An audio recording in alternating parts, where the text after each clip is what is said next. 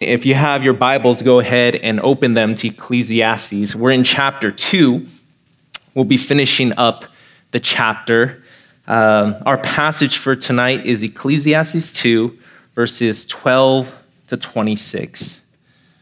So I'll go ahead and read our section of Scripture, and then we will pray for God's blessing and help upon our time.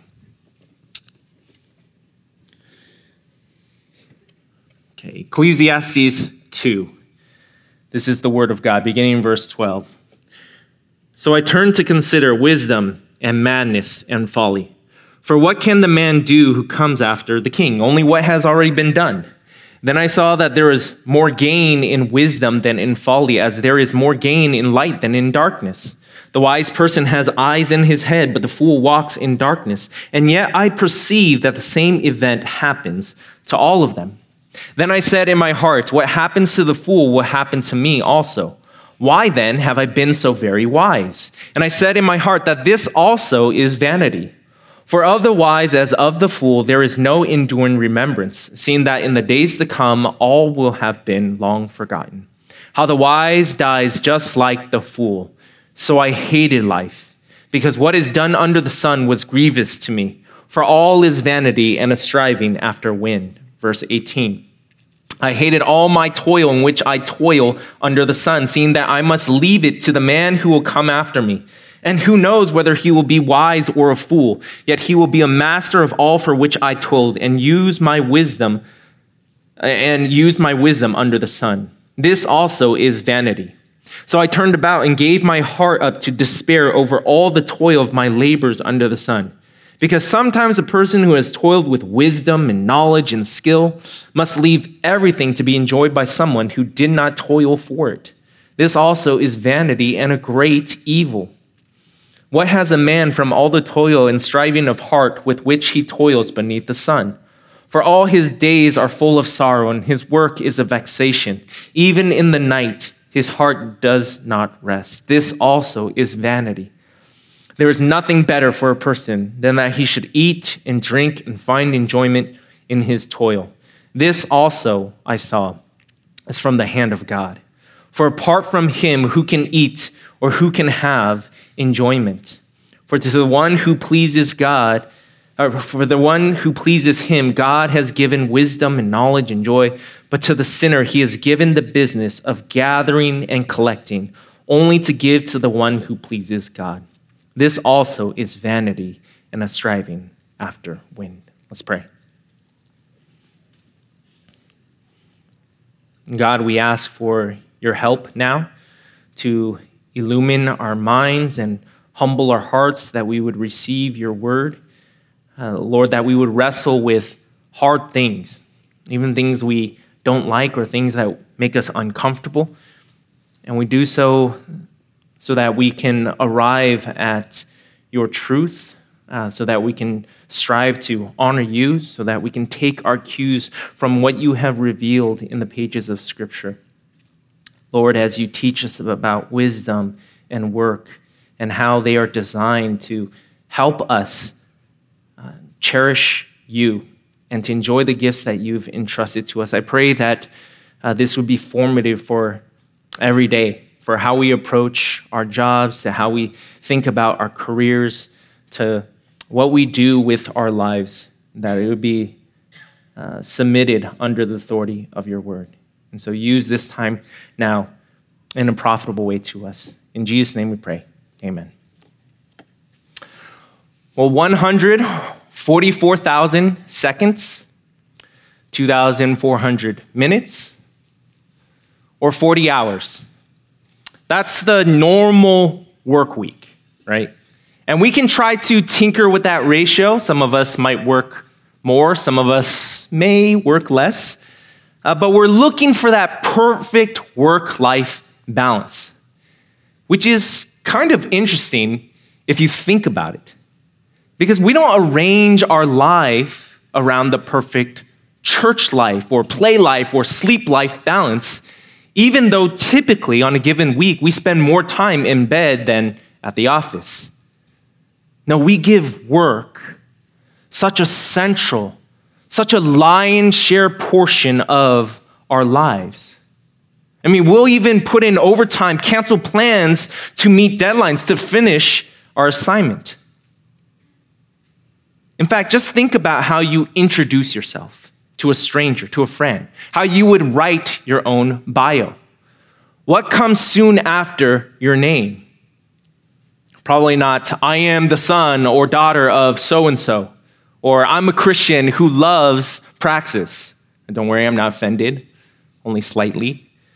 No, we identify ourselves often by what we do. You know, I'm an occupational therapist, I'm a data analyst, I'm a manager, I'm a pastor. And even if you're currently unemployed, you'll tell others, well, I'm looking for a job, or I'm in grad school so that I can eventually become a doctor or a teacher. And all this reveals to us what we think about work. I don't think I have to convince you. It's pretty important to us. The question, though, is how important should it really be? In our passage, the preacher is going to explore this. Does life boil down to living wisely, working ourselves up the ladder, and achieving success? Is this what really matters? Because this is where meaning can be found. Now, a bit of a review. We're near the end of the first section of Ecclesiastes, the, the preacher conducting his little experiment. He's been investigating popular options in his hunt for meaning. Back in Ecclesiastes 1 12 to 18, the preacher takes up knowledge, wisdom. If he's big brain and knows the most, if he uh, accumulates all the degrees from the most prestigious universities, then will he be happy? So he tries, but that pursuit leaves him empty, and he declares it's a striving after the wind. Next, as we saw last time, he turns then to pleasure. If the mind won't satisfy, maybe the body can. Maybe pleasure will provide ultimate meaning. The preacher plunges headfirst into all that the world has to offer. He gives himself over to what feels good anything, right? Laughter, wine, sex, becoming a rich, powerful real estate tycoon. Yet, despite all his possessions, despite all his experiences, satisfaction still eludes him. Tonight, the preacher circles back to wisdom to take a closer look now, where his earlier attempt dealt more with the cerebral and knowing as much as possible, the preacher now takes it a step further. He applies himself. You could say the difference this time is that in the prior section, it was more theoretical, intelligence, making sure that you're not ignorant. And in our section tonight, it's a transition into practice, concrete evidence. He applies his wisdom to his life and he strives and works to succeed to see if reaching your full potential is what will bring meaning.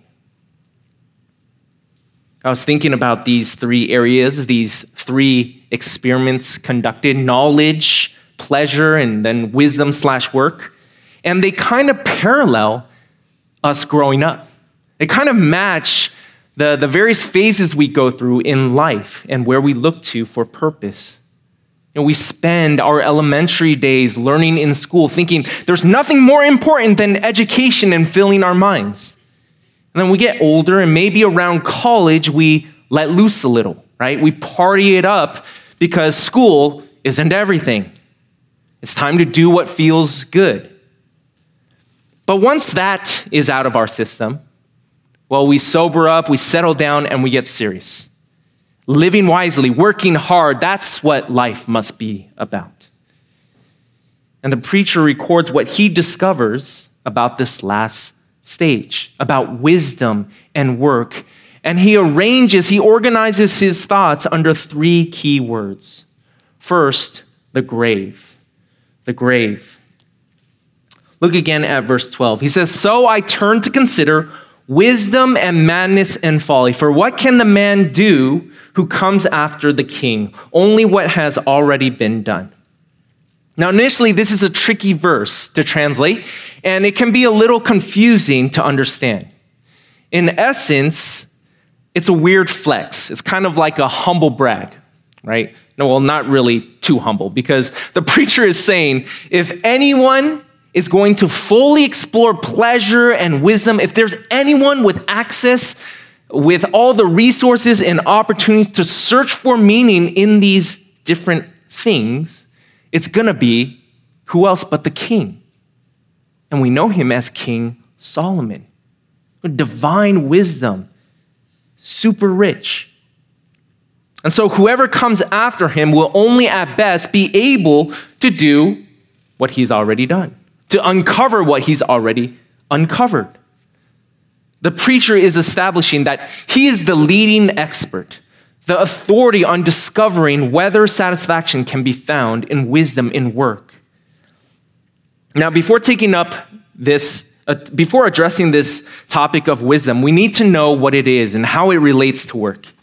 And I'm sure you're familiar with the distinction between knowledge and wisdom. And knowledge is kind of like the raw data, the facts, the infos that, for example, there is a sale going on at my favorite store. Wisdom is what you do with the info, knowledge in action. So you, you go to that store and then buy that item on discount and save some money. See, it's not enough to be book smart, you have to be street smart as well. And to the Hebrew mind, this is really what wisdom gets at. It's the idea of skill, of proficiency, of using what you know and what you have to be good at life. Well, the preacher analyzes the perks of being wise, and he starts off on a positive note. Continue verse 13, he says, Then I saw that there is more gain in wisdom than in folly, as there's more gain in light than in darkness. The wise person has his eyes in his head, but the fool walks in darkness. This isn't rocket science, right? All things being equal, we know it's better to be wise than it is to be foolish, just like how it's better to live with light than to go without it. You know, you enter your living room at night, and what do you do? You flip the switch on so that you avoid stubbing your toe on the corner of the couch and so that you can sit down and read a good book. And Solomon's saying wisdom is like that. It enables you, it allows you to see and live rightly instead of just blindly bumbling along and maybe getting injured on the way. Just think of the guy who is responsible, who shows up to work, eats healthy, spends his time and money wisely. And then there's another guy, Exhibit B. And this guy just binge watches TV all day while binge eating ice cream, eight gallons of it, after he has just spent his last penny on a tattoo of a potato, right? One guy is clearly going places, the other guy is probably not. No offense if you have a potato tattoo. But see, the point is, wisdom usually pays off. On the other hand, you play stupid games and you win stupid prizes. The preacher is, in effect, saying, Look, we can all come to this consensus, right? It's good to budget for a rainy day, for retirement. It's good to exercise daily, refrain from too many sweets. The alternative is to be foolish to be out of money and out of shape.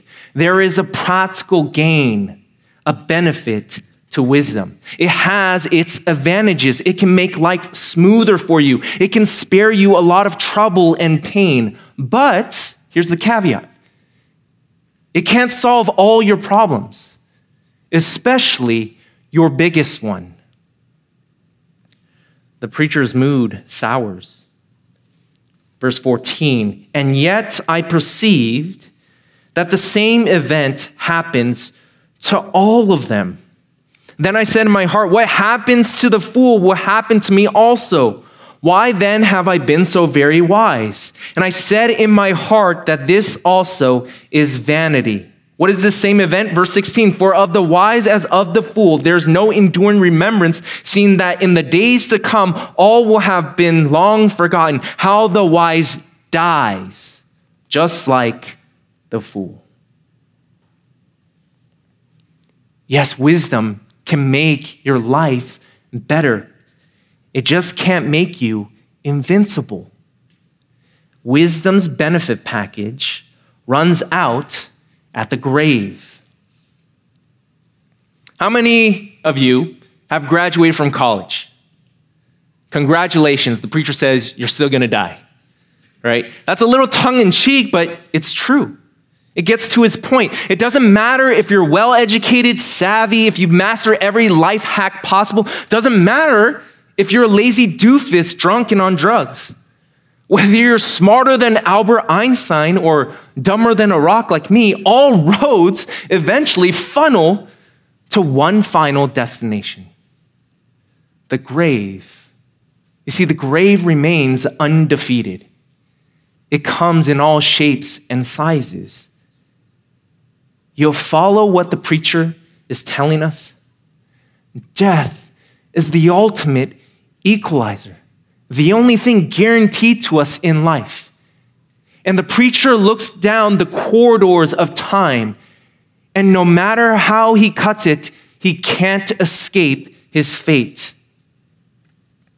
Sure, you might be able to use wisdom to achieve the American dream, marry up, have 2.5 kids, purchase a mansion in a quiet suburb, but that won't enable you to avoid the same fate as the lonely bum on the corner. So the preacher cries out, Who cares?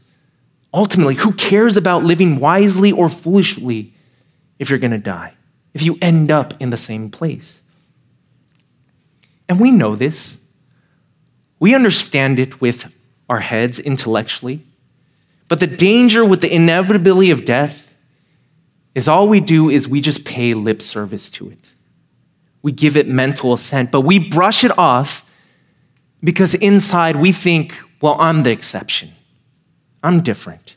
After all, this is praxis, right? We're healthy, vibrant. We are young adults. We're in our 20s with so much of life ahead of us. Of course, you think, I'm going to die. If you mean 50 years from now. And that's what we end up doing. We push this reality so far into the future, it's as if dying right now isn't possible. Let's move on. This is too depressing. I don't want to think about my tombstone just want to go to Disneyland or whatever my happy place may be. But the reason the preacher is so resilient, so adamant on having us peer into our own coffin is because all the other pieces of the puzzle won't fit into place until you figure out what you're going to do with this one first. You see, life needs to be lived backwards that you learn how to live after you accept that you're going to die.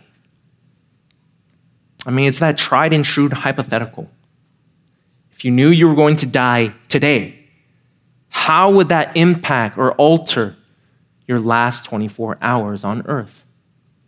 It's a game changer, right? Death has this clarifying effect because it vanquishes any illusion we might have about wisdom, about work, about life itself. And maybe you think, well, I may not always be around, but I can focus on leaving a legacy. Okay, but the preacher would respond, no legacy lasts forever. Given enough time, death erases us and any memory of our existence. I mean, even if you have something named after you, what good does it do for you when you're six feet under? Think Carnegie Hall. What's that guy's first name or what is he famous for? I don't know. Christopher Columbus Day, right? It's a national holiday. That's pretty cool, but really, who cares? Certainly not Christopher Columbus, he's gone. As Woody Allen, the film director, said, I don't want to achieve uh, immortality through my work. I want to achieve it by not dying. And the preacher groans. He knows this and so he concludes in verse 17 So I hated life Hear that. I hated life because what is done under the sun was grievous to me, for all is vanity and a striving after wind. I mean, get that verse tattooed, right? Write that in a get well soon card. It's brutal, but it's real. How does our world respond to impending death? Or how do we often cope with it? I think we employ two strategies denial or distraction. We either refuse to deal with it or we just preoccupy ourselves so we don't have the time to. I mean, what's our go to answer to the question, How are you doing? How are you doing? You probably tell someone, I'm busy. I'm busy. Because let's be honest, it's uncomfortable if we're not. It's unnerving to have nothing going on in our lives.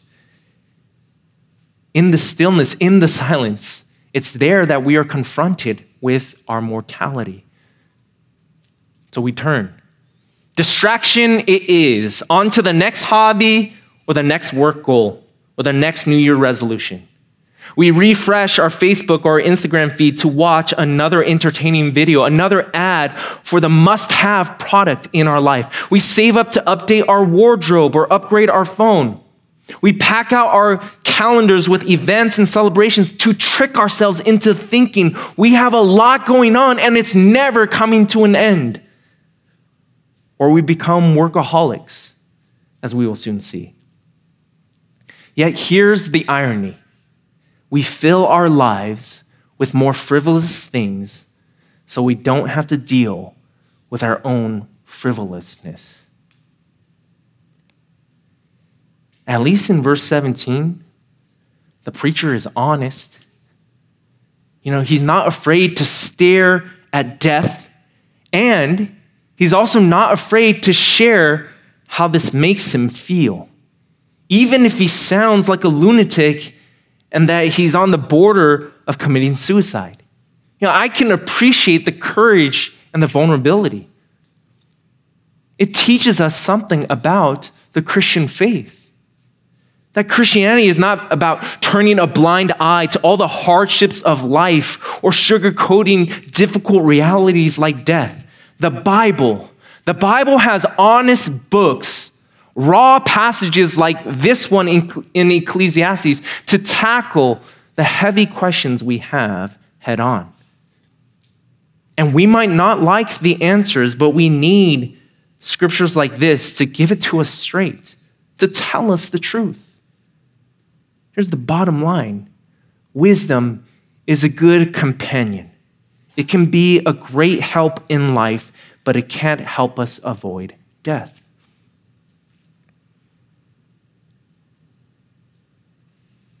And I want that to hang heavy, that there should be this specter of death looming on the horizon of all that we do.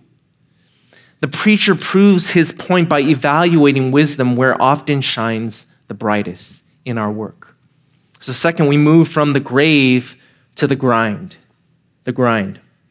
And remember, wisdom is about skill, succeeding, doing well in life. And here, the preacher bemoans how being wise, succeeding in our careers, still carries its own set of issues. So, first, there is a problem with our earnings. That in our grind, there is a problem with our earnings. Look again at verse 18. He says, I hated all my toil in which I toiled under the sun, seeing that I must leave it to the man who will come after me. And who knows whether he will be wise or a fool? Yet he will be a master of all for which I toiled and used my wisdom under the sun. This also is vanity. So I turned about and gave up gave my heart up to despair over all the toil of my labors under the sun. Because sometimes a person who has toiled with wisdom, knowledge, and skill must leave everything to be enjoyed by someone who did not toil for it. This also is vanity and a great evil we recognize we need to work. We need to work to earn a living. So we slave away during uh, uh, under long hours. We take our work home with us. We log in over the weekend to ensure what? A steady income, to ensure our place in, for the promotion. Or maybe we are more uh, adventurous and we build a business so big that our company goes public and it's part of the Fortune 500. And at that point, we're just swimming in money.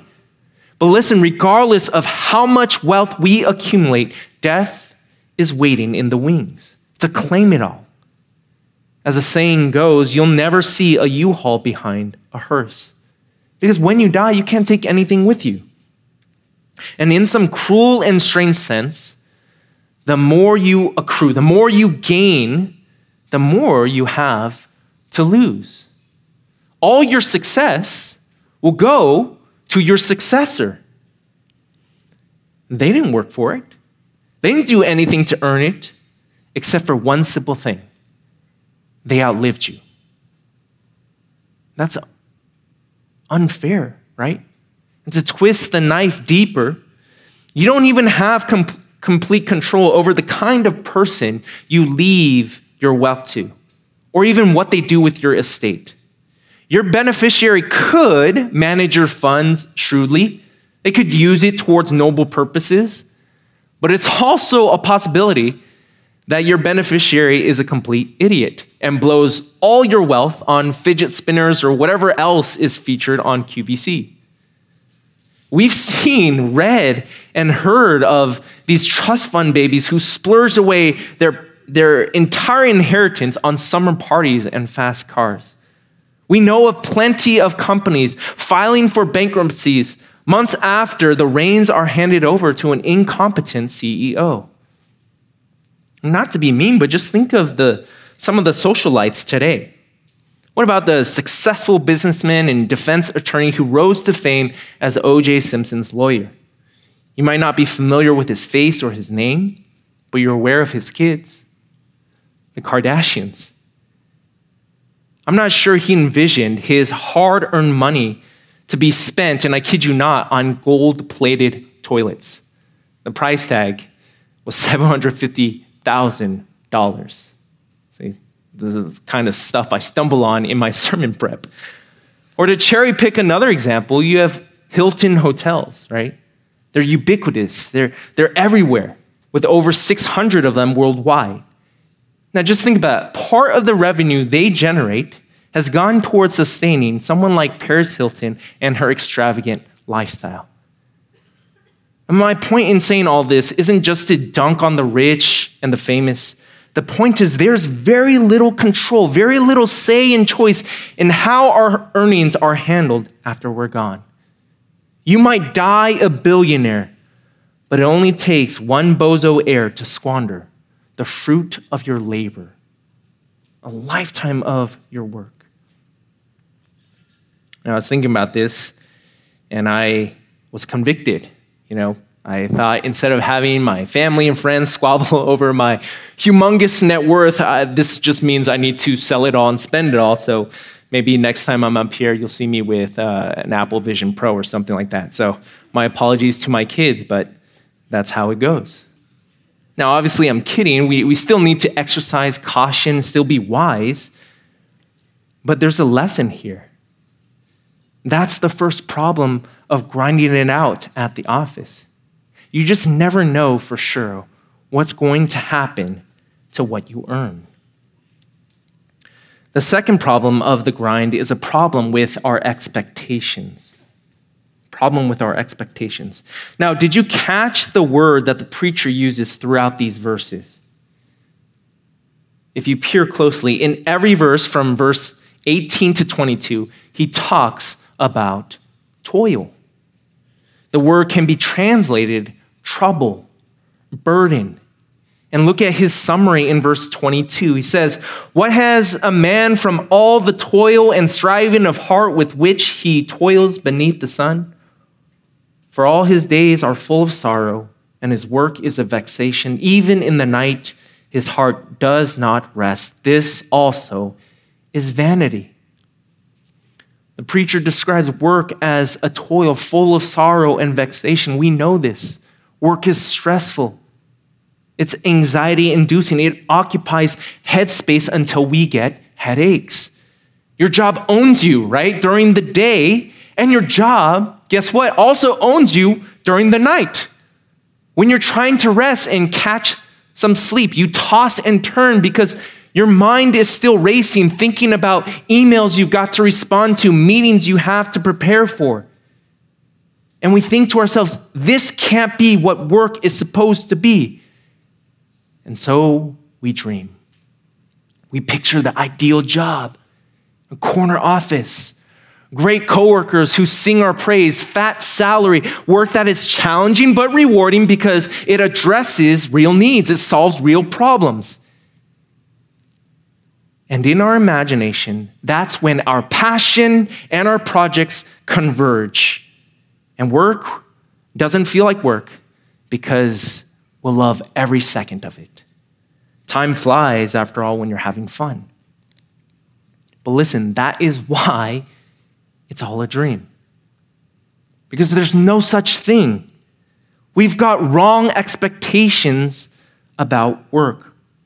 And we think to ourselves, once we find the right job or work at the right company, then we'll never dread it. Look, even if you have a good job, a fulfilling job, it's still a job. Work is always going to be, as the preacher says, toil. The problem comes when we don't expect it to be. It's no wonder we're constantly thinking about a career change the next promotion, refining our resumes, applying for another job. We think there's got to be something better, we just need to find our calling because surely work can't be this endless grind. But the truth is, every job is, even the best ones. I'm sure there are days when professional athletes, they don't want to hit the gym, they don't want to show up to practice. And musicians making millions, sure, but they're constantly on tour, sleeping in a hotel away from family. Even if you're the big boss, you have to lay off employees. You have to cast vision for the entire business. You need to fend off your competitors. I mean, I confess, I enjoy ministry, but it's not always sunshine and rainbows. Sometimes my mind doesn't work, it's a fog, and preparing a sermon is a drag. Sometimes there's drama and people don't like me. I know it's doesn't happen that often, but it does. You see, it's here we need a proper theology of work. Because on the one hand, we tend to demonize work as if it is a result of the fall, a consequence of sin, something we're cursed with. And yet, on the other hand, we can swing too far the other way and we deify work treating our jobs, our vocation as if there's nothing more worthy, nothing more important. But both camps are not entirely right because they are only partially true. Flip back to Genesis 2. Genesis 2. Now, if you remember, Genesis 2 zooms in on the creation account, specifically day six and the creation of man. And so here, the author, Moses, he's giving us the details of how it all went down. And in verse 8, we read this that God plants a garden in Eden. God fills this paradise with all sorts of trees, pleasant to look at, plentiful for food. Now, jump down to verse 15. It says, The Lord God took the man and put him in the Garden of Eden to relax? No, to work it to keep it. This is, again, Genesis 2, before sin enters the world, pre fall. Get that. God's very good creation includes work. God is the first boss ever. He assigns the first job ever to Adam to be a gardener. You see, work is in our DNA. And you might have experienced this to a certain degree the sense of satisfaction from a job well done. It may be hard, it may require a lot of time and effort, but there are those moments where your creative juices are flowing, all your faculties are engaged, and you're in the zone. And you beam when it's done. You step back and you admire when that painting is finished. You sigh a, a, a relief because you've submitted that big paper. You feel good when you find and fix the bug in your code or you help a patient get better, you don't feel like a complete waste. You've done something productive, you've worked. And this is how God originally designed work to be. But then what happens? Just one chapter o- over, Genesis 3. Man sins and everything goes haywire. Everything is subjected to futility, work included. Yeah, Genesis 3 17 to 18. For their disobedience, it's not just man who's cursed, but look at this. Cursed is the ground because of you. In pain you shall eat of it all the days of your life. Thorns and thistles it shall bring forth for you. Where the ground used to work in concert with man, now because of sin, it works against us. You know what we call this? Toil.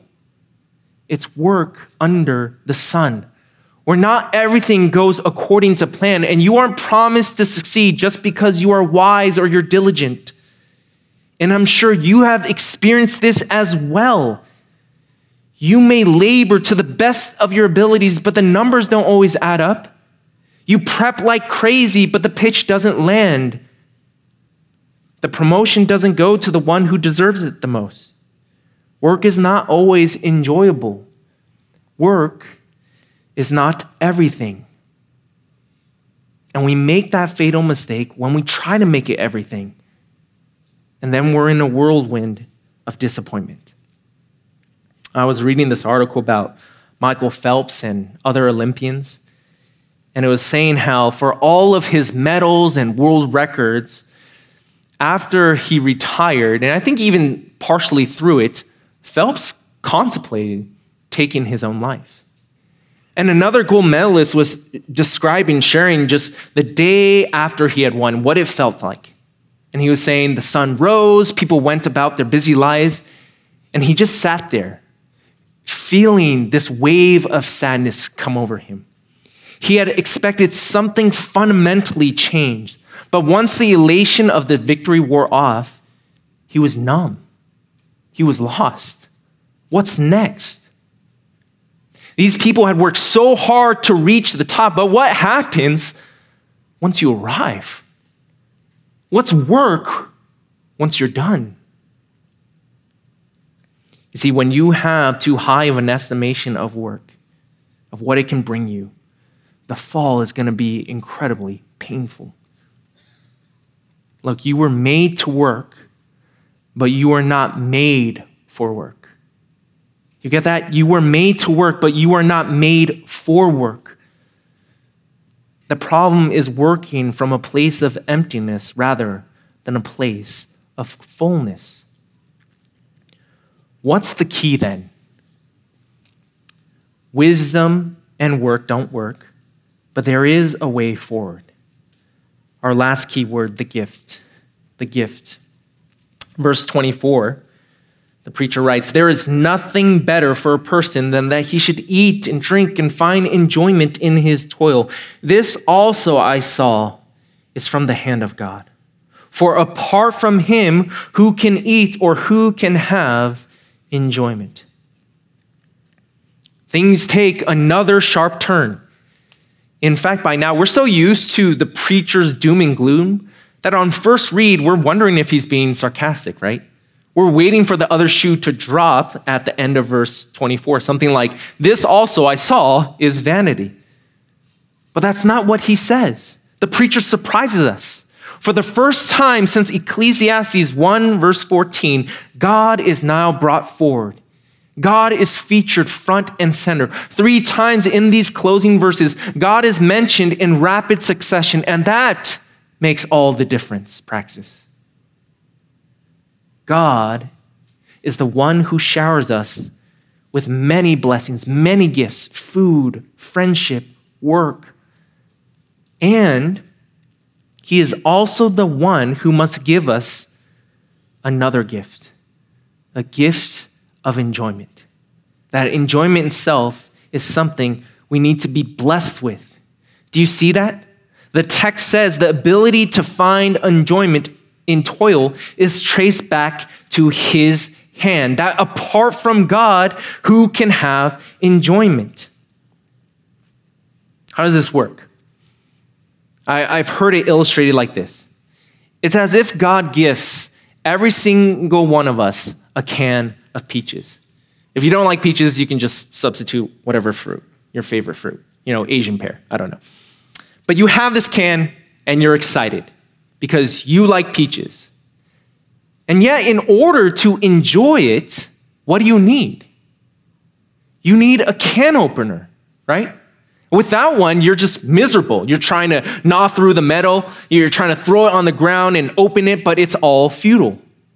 So, what do you do? You get another can. That's got to be the solution, right? The first one is dented, trade it in for a brand new one, and try to pry it open again. And this cycle repeats and repeats until you're left with an enormous pile. I just need another can. I need a different job. I need a new title at work. I need a pay raise. I need to win Employee of the Month. Different cans, but what is the real issue? You're missing the can opener. That lasting happiness, true satisfaction doesn't come from having a bunch of stuff or a stellar career or life going your way. It comes when God gives you enjoyment because you have the joy of the Lord. When your heart is changed to see everything is a blessing from Him, that God is gracious to you. The preacher is talking about perspective. Verse 16 For to the one who pleases him, God has given wisdom and knowledge and joy, but to the sinner, he has given the business of gathering and collecting only to give to one who pleases God. This also is vanity and a striving after wind. There's a lot going on here, but suffice to say, two groups are presented to us those who please God and sinners. And the preacher will expand more upon this in the future, but for now, these two groups are framed in the language of faith about where we're looking to for purpose, worth, and meaning. Sinners are those who the preacher says are in the business of gathering and collecting, working to prove their significance because their line of sight doesn't include God. You know what we call this? We call this salvation by works. So they put all their eggs into the basket of their occupation or their reputation or their family, whatever they're laboring for as ultimate. And when it fails to deliver or it's not all that it's cracked out to be, then they're crushed. But, beloved, the eyes of faith enable us to see the hand of God that we don't work to justify our existence. That the gospel tells us no, we have been justified in Christ. We aim to please God since we already have the pleasure of God through his Son. Here's the rub the daily challenge we encounter. It is a battle of whether we will look to all these things for satisfaction or we will look to God and realize He gives us satisfaction. And when He does, then we can look around and enjoy everything. All these things, including work. It's a paradigm shift. As St. Augustine said, You have made us for yourself, O Lord, and our heart is restless until it rests in you. You see, once we rest in Him, then we can embrace everything in life as a gift. We trace it back to our good and heavenly Father. A couple of implications then as we wind down. The first one is this stop to enjoy. Stop to enjoy. When death humbles us, when we accept that we can't beat or outwork the system, that life isn't about gaining more, then we see and enjoy the gifts God provides. That instead of merely eating and drinking for fuel so that we can push through the day, we can pause and enjoy God's kindness, His kindness in a good meal. To be present in the moment and see the hand of God and how He's created a world where flavors abound, where food tastes good. He didn't have to do that. He could have made everything taste like cardboard. But He's a good God. Instead of viewing our careers as a means of amassing a fortune or cementing a legacy, we can accept work's limitation and enjoy it as God intended. Not as the arena in which we prove our worth, find pleasure, or create generational wealth, but simply as a tool, as a way to earn a living where we can then be faithful stewards and generous with what we have. And the funny thing is, when we view and treat work not as the ultimate source of contentment, we'll actually begin enjoying it because we're not frustrated by misplaced expectations. Instead of rushing through life as a series of stepping stones grad school, work, dating, marriage, family, retirement we recognize our mortality is a yellow light to get us to slow down and enjoy whatever station of life God presently has us in and all that He has provided for us. As one author put it, death reorients us to our limitations as creatures and helps us to see God's gifts right in front of us all the time, each and every day of our lives. Instead of using these gifts as a means to a greater end of securing ultimate gain in the world, we take the time to live inside the gifts themselves and see the hand of God in them. And this has been such a convicting lesson, like a real one for me, because I have the tendency to just bounce from one thing to the next. Okay, I've got to finish the sermon and then take care of dinner, then get the kids ready to bed. That my day is reduced to a to do list to just check off. And so I get things done. I breeze through, but I forget to stop and enjoy the blessings that God has given to me. You know, that I won't always be a father to a 10 year old girl and a crazy eight year old boy. So I should be less concerned about getting them in bed exactly at 9 p.m. on the dot and more interested in just playing, laughing, praying with them before bedtime. I won't always be the pastor of praxis.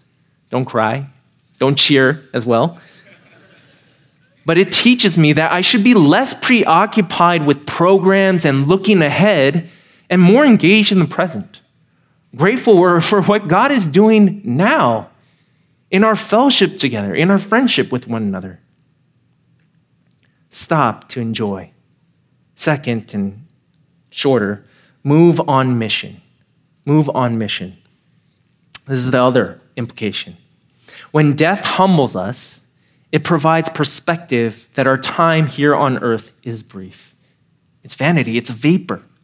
So we are pressed then towards the urgent. Death doesn't just stop us in our tracks, it should push us to prioritize what truly matters. And so we exercise wisdom, we toil diligently that the gospel might be made known. We take these good, good gifts that God has given us and we steward them to reveal the hand of God and his greatest gift to us, Jesus Christ. And we live wisely before others, not so that we can be geniuses who have it all together, but so that we can direct others to the source of true wisdom, true happiness, God and his book. We strive for excellency and we handle our business at work, not for the applause of men or to accrue a crazy amount of riches, but so that we can capitalize on those occasions, those opportunities to share about how good it is that God is our King, our Master, and the treasure we have in the gospel. Praxis, there's nothing fancy here. It's simply this What if you embrace both your death and the sovereign grace of God? Where would you invest your time, your thoughts? How would your attitude and approach to your studies, to your job, to your coworkers, how would that change? How would you measure success? What would it look like in your life and in this church if we enjoyed God's gifts and moved forward on mission? This is the lesson that Solomon would have for us in this chapter that even though there is much vanity, there can still be enjoyment if seen through the eyes of faith. Let's pray. God, we all have different feelings about work. Some of us are frustrated uh, because we don't have a job yet. Some of us are jealous, looking at others and just grumbling about how we deserve to be where they're at. Some of us really enjoy our work. In fact, a little too much. We, we boast in our accolades and we take pride in our achievements. Lord, help us to have a proper handle upon work, upon wisdom. That it's something but not everything. That we were designed to labor and toil, but in a way that would please you and not ourselves and not others. Father, teach us to number our days that we may gain a heart of wisdom and then apply it to every facet of life, including how we approach our careers how we steward all that has been given to us. And I pray that there will be much joy, not necessarily from the work itself or the difficulties of life, but because we know who it is, who it is who is steering the whole ship, who is guiding us, the hand of our good and loving Father.